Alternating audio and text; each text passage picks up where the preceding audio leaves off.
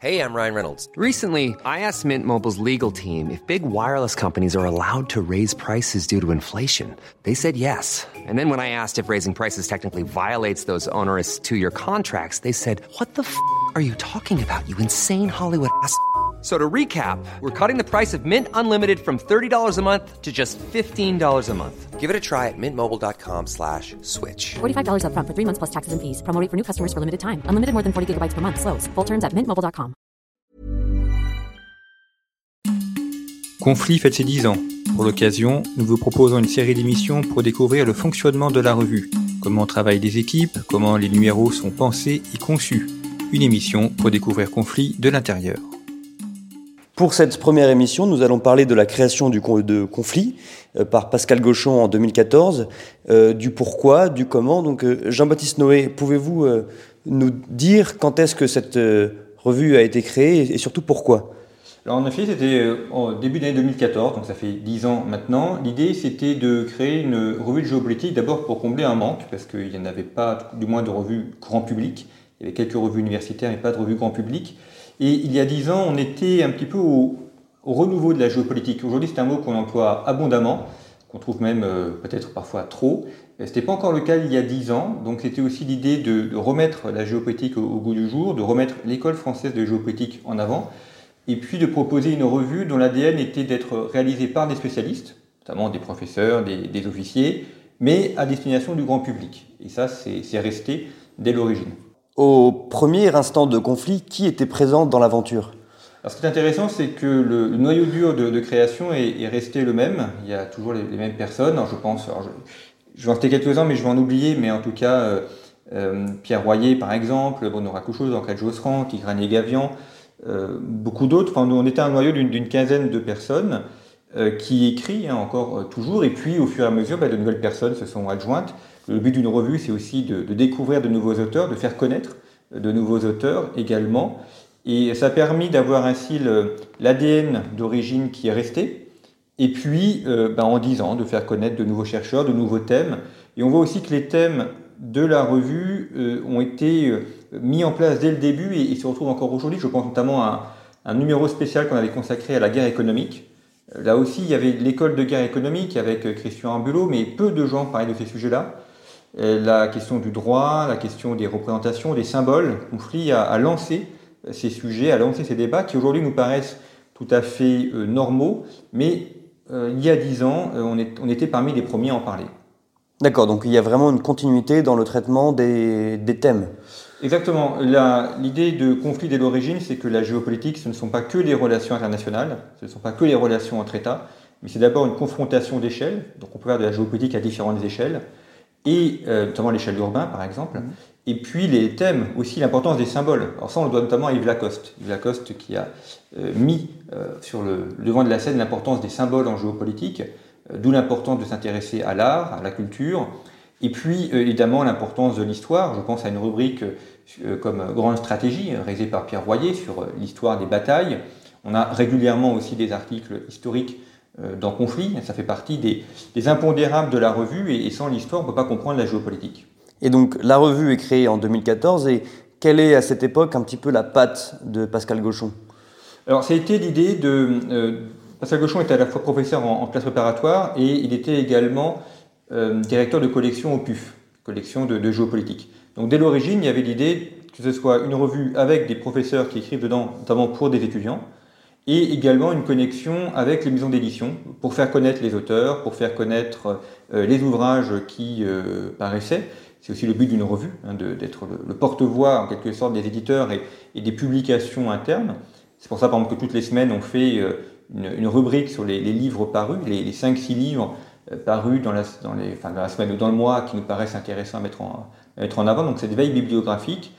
Et l'idée étant qu'une revue soit la, à la croisée des chemins de, de l'ensemble du monde intellectuel. Donc euh, les chercheurs, les auteurs, les maisons d'édition et les lecteurs. Et alors vous, Jean-Baptiste Noé, vous arrivez en deux mille dix-neuf. Euh, qu'est-ce qui va évoluer sous votre mandat ? Oui, alors moi j'étais dès, l'o- dès l'origine. Euh, notamment j'étais dans le premier euh, comité de rédaction qui devait être en, en février deux mille quatorze. Et puis en effet, j'ai repris euh, la direction de la revue en, en mai deux mille dix-neuf. Euh, donc l'idée était évidemment de continuer avec euh, ce, qui, ce qui fonctionnait, euh, bien sûr, et puis euh, aussi de, d'étendre la revue, de la faire euh, davantage connaître. Euh, c'est pour ça qu'on a accordé une grande importance à avoir des, des partenariats à l'international.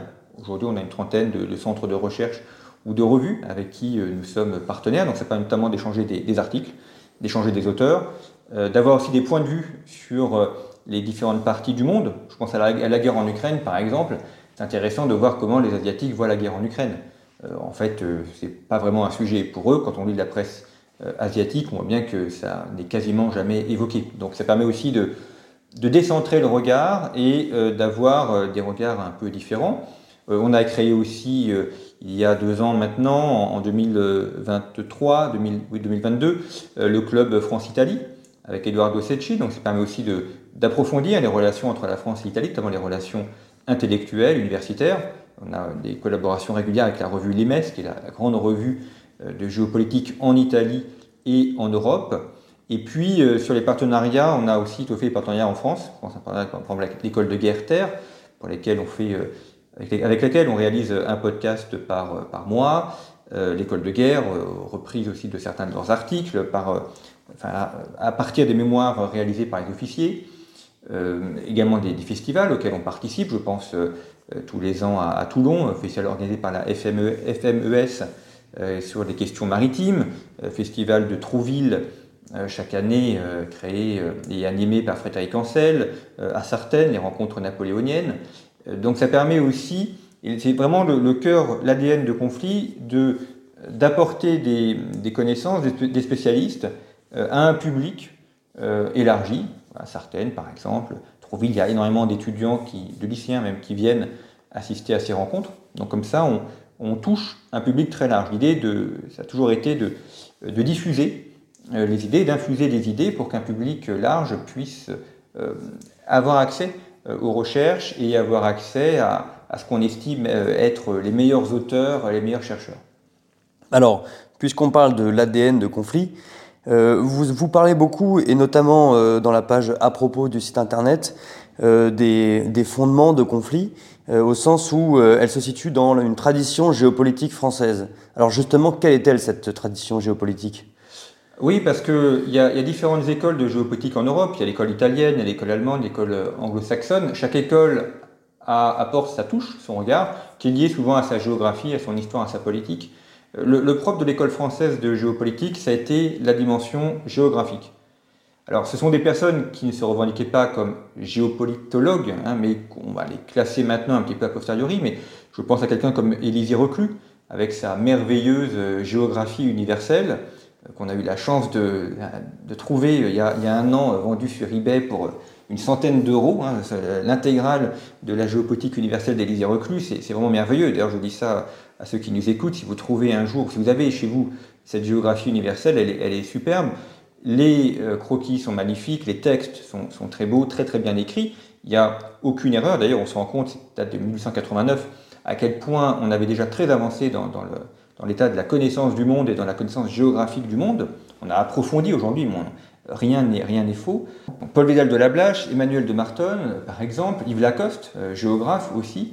Donc il y a une très forte euh, dominante euh, géographique, euh, et puis euh, aujourd'hui des historiens, des, des économistes. Euh, et, et c'est important aussi que la géopolitique conserve évidemment ce fondement géographique, mais s'ouvre à d'autres réflexions, à d'autres, à d'autres disciplines, euh, notamment la criminologie, notamment les sujets juridiques, les sujets économiques. Et alors comment ça va se traduire euh, chez Conflits ? Alors d'abord ça se traduit par la, la diversité des thèmes traités.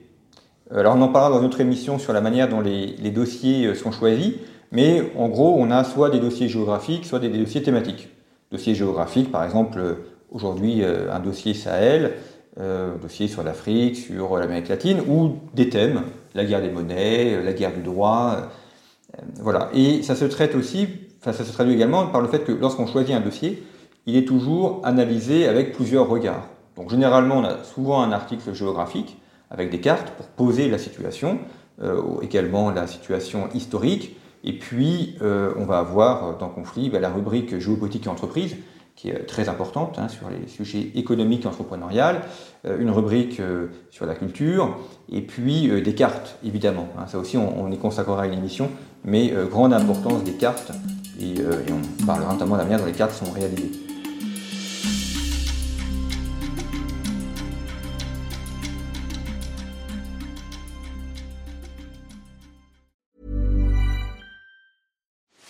Are you ready to enhance your future in tech? Then it's time to make your move to the U K.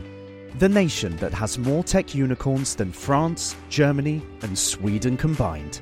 The nation that was third in the world to have a one trillion dollars tech sector valuation. The nation where great talent comes together. Visit gov.uk forward slash great talent to see how you can work, live and move to the U K.